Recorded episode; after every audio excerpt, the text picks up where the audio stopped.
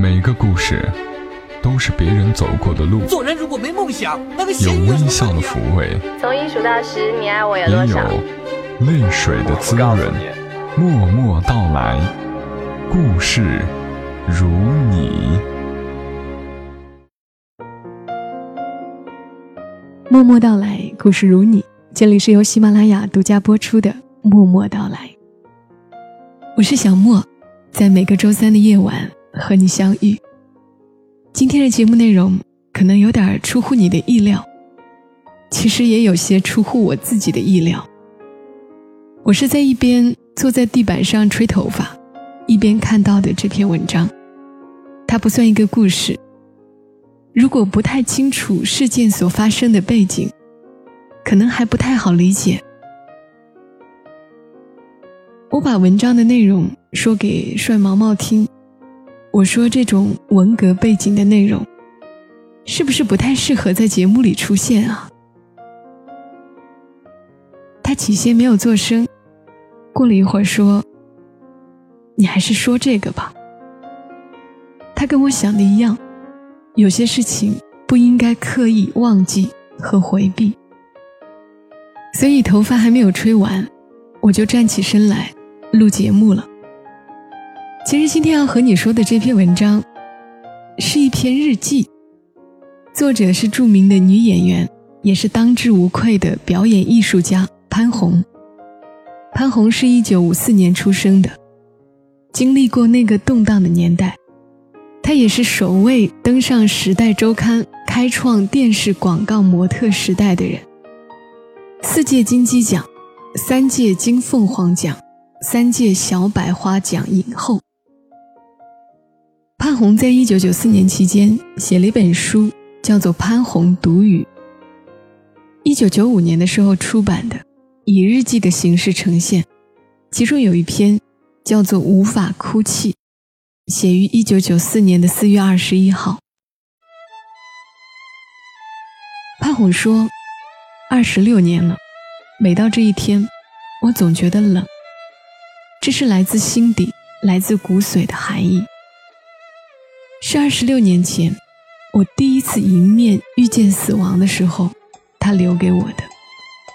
前天是父亲的忌日，可真正让我感知到死亡的，是二十六年前的今天，在龙华火葬场门口，雕龙的烟囱。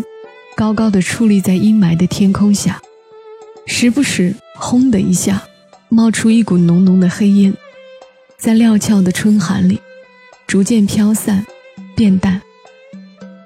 我呆呆地看着他，感觉着死亡，这就是所有人的最后归途。这不是童话故事里那条通往天堂的道路，童话里的天堂路是开满了鲜花，是美丽的。而这烟囱如此丑陋。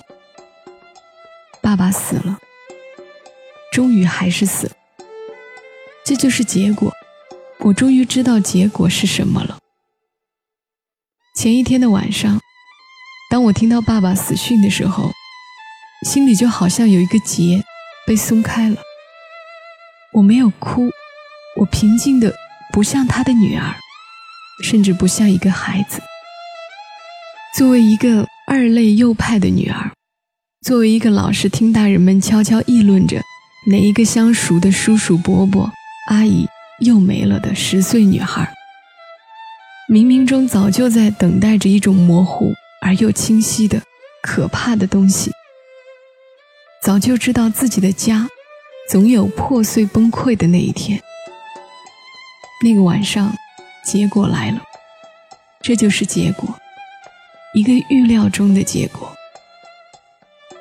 可是，尽管听过那么多的死亡，有过那么多的准备，当死亡真正降临在自己的身边，发生在自己亲人身上的时候，总会留下一些特别深刻的东西。对于我，那些天发生的每一件事，都是那么逼真，那么鲜明的印在我的记忆里。连一个细节也不会忘记。那个夜晚，煤气炉的水壶上焖着一碗蛋炒饭，那是留给迟迟未归的母亲的。早已过了晚饭时间，妈妈却连人影也不见，也没有一个说明她要晚归的口信请人带回。我带着妹妹和外婆面面相觑，谁也不敢问会有什么事发生。可谁的心里都有预感，一定有什么事已经发生。十一点多了，妈妈才回来。表情里没有什么异样，只是一件本该是浅灰色的夹衣，肩头已被屋外霏霏的冷雨淋成了深灰色。我端蛋炒饭给他吃，他动了动筷子，就打发我去睡。我刚一转身，他就对着外婆哭了。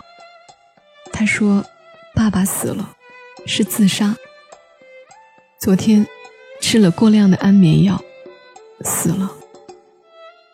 他说他今天去了龙华火葬场，想最后看他一眼。他在雨里站了很久，可他们不让他进，他们要他划清界限。他回头来对我说：“明天我也还是不能去，你给你爸爸送点东西去好吗？”好的。妈妈，我去，你别哭了。我回答得那么冷静，连今天的我回想起来，都有些诧异。第二天一早，天还没亮，妈妈就把我叫起了床。她打开爸爸的箱子，拿出套做蚕丝的本白西服，一件白衬衣，一双镶拼皮鞋，一双袜子。打成一个包袱让我带去，他往我兜里塞了三十元钱，那是爸爸一个同事打听了来告诉妈妈的，是用来收爸爸骨灰的钱。然后他送我上了四十三路公交车，把我交给了售票员。龙华火葬场的门口，全都是和我差不多大的孩子，全都和我一样。手里提着个包袱，没有一个大人，只有替他们的父亲或母亲来承担一个结果的孩子们。看门的老头向我招招手，示意我过去。我走到他面前，他问我来看谁。我默默递上死亡通知单，他接过去，看一眼通知单，又看一眼我。说：“等一下，就转身进去了。他进去了很久，寒气就一点点侵袭了我的全身。他终于出来了，第一句就问我有没有给爸爸带袜子。他说他一个脚光着的。我说带了。胸前凸得一塌糊涂，吃药死的。”是不是？他又问。我点点头。他停了停，对我说：“回去不要告诉你妈妈。你爸爸的一个耳朵被撕下了一大半，挂在脸上呢。”这一瞬间，我忽然觉得，他死了也是解脱。虽然那时的我，根本还不懂得苦难的准确含义。也不懂得忍受苦难是一件多么不易的事，但我的心里对生和死，就有了一种极具体的感觉。与其那样活着，不如这样死了。这一刻，我懂事了。我把钱递给他，他拍拍我的头，说：“回去听话一点。”我点点头。我觉得那种感觉，不像是一个老人在关照一个孩子什么，倒像是两个大人在达成一种默契。高高的烟囱叼着龙，矗立在阴霾的天空下，真丑陋。浓浓的黑烟时不时轰一下冒出来，在料峭的春寒里逐渐飘散、变淡。父亲的死给我的不是悲伤，而是悟性。他的死使我一下子超越了时代，超越了年龄，甚至超越了痛苦。但也就在那一刻，我彻底失去了我的童年。这样一种生命层次的飞跃，使我比同龄的任何一个女孩子都更成熟，更知道怎样打理自己。因为我知道。只有照顾好自己，才能少给妈妈添麻烦。于是就有了一个十岁的小女孩，捧着她父亲的骨灰盒，一个人坐硬席火车，从上海到哈尔滨，整整三天两夜，为的是要替他的母亲送他的父亲回他的老家。四月的哈尔滨。松花江还没有完全解冻。第一次出门，我什么都不懂，连害怕也不太懂得，只知道这条路我一定要走到底，一定要把妈妈交给我的任务完成好，一定要把爸爸送回家。北方的四月，一切都是冰冷的，松花江是冰冷的，哈尔滨是冰冷的。父亲的骨灰是冰冷的，小女孩的心也是冰冷冰冷的。哈尔滨这个我生疏的城市，这个与我的生命有着一份无法割舍的亲缘的地方，让我冷得彻骨。这种感觉一直要到很久以后，因为拍戏常常重回哈尔滨，才慢慢暖和起来。这些事都过去了好多年了，从来没有这样详细的记述过他们。今天不知怎么的，全都涌上来了，大概是前两天看了辛德勒的名单的缘故。看那些灿若春花的生命，在转瞬间就烟消云散，我就在想，人类为什么？总是有那么多的浩劫，那么多的灾难。看那些犹太人在那里为生存挣扎，觉得生命真是脆弱极了。任何一点点意外，都可能使他夭折。我一直觉得，人的一生，其实就是考虑两大问题：爱与恨，生与死。其他的一切问题都是依附在这两大主题上的。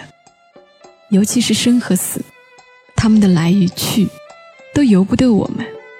我们只好主宰生和死之间的那短短的一段时光。活着，就活好它。可是，一个人要活得有尊严，要死得有尊严，都不是那么容易的事。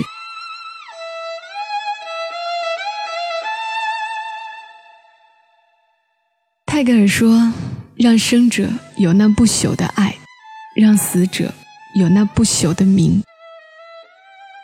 可是，在看潘虹的这篇日记，会让人感觉到，在没有人性的时代里，一个人要活得有尊严，要死得有尊严，都不是那么容易的事。日记并不长，思考却可以很长。一如没有星光的暗夜。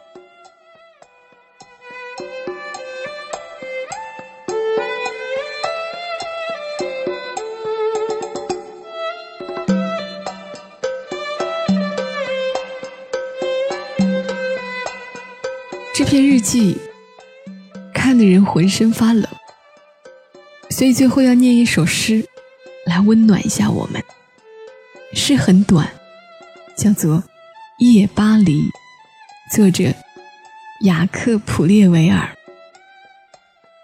在点燃三根火柴的夜里，一开始是为了看到你的脸，接下来是为了看到你的眼睛，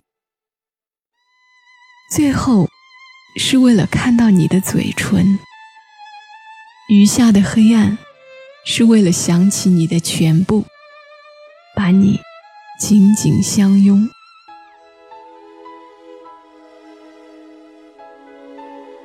好啦，今天节目就到这里，小莫在长沙跟你说晚安。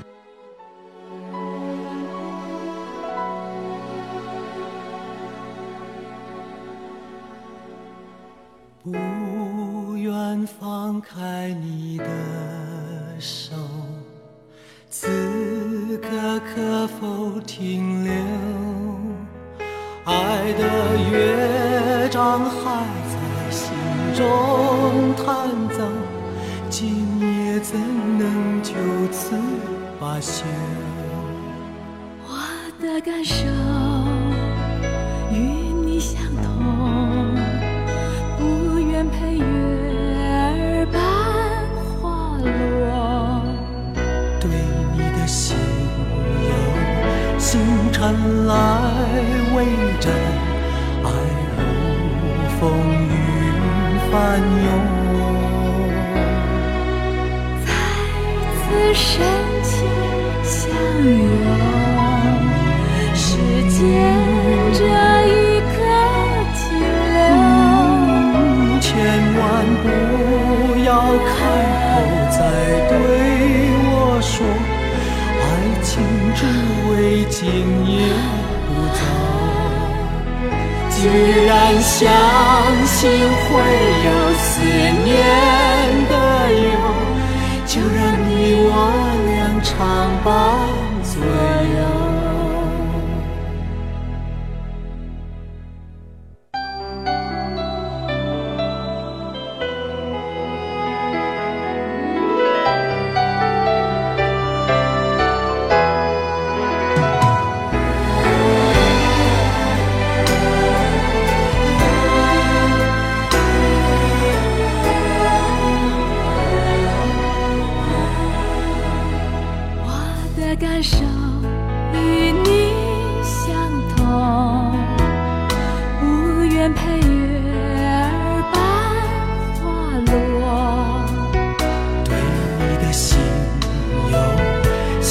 星辰来为证，爱如风云翻涌。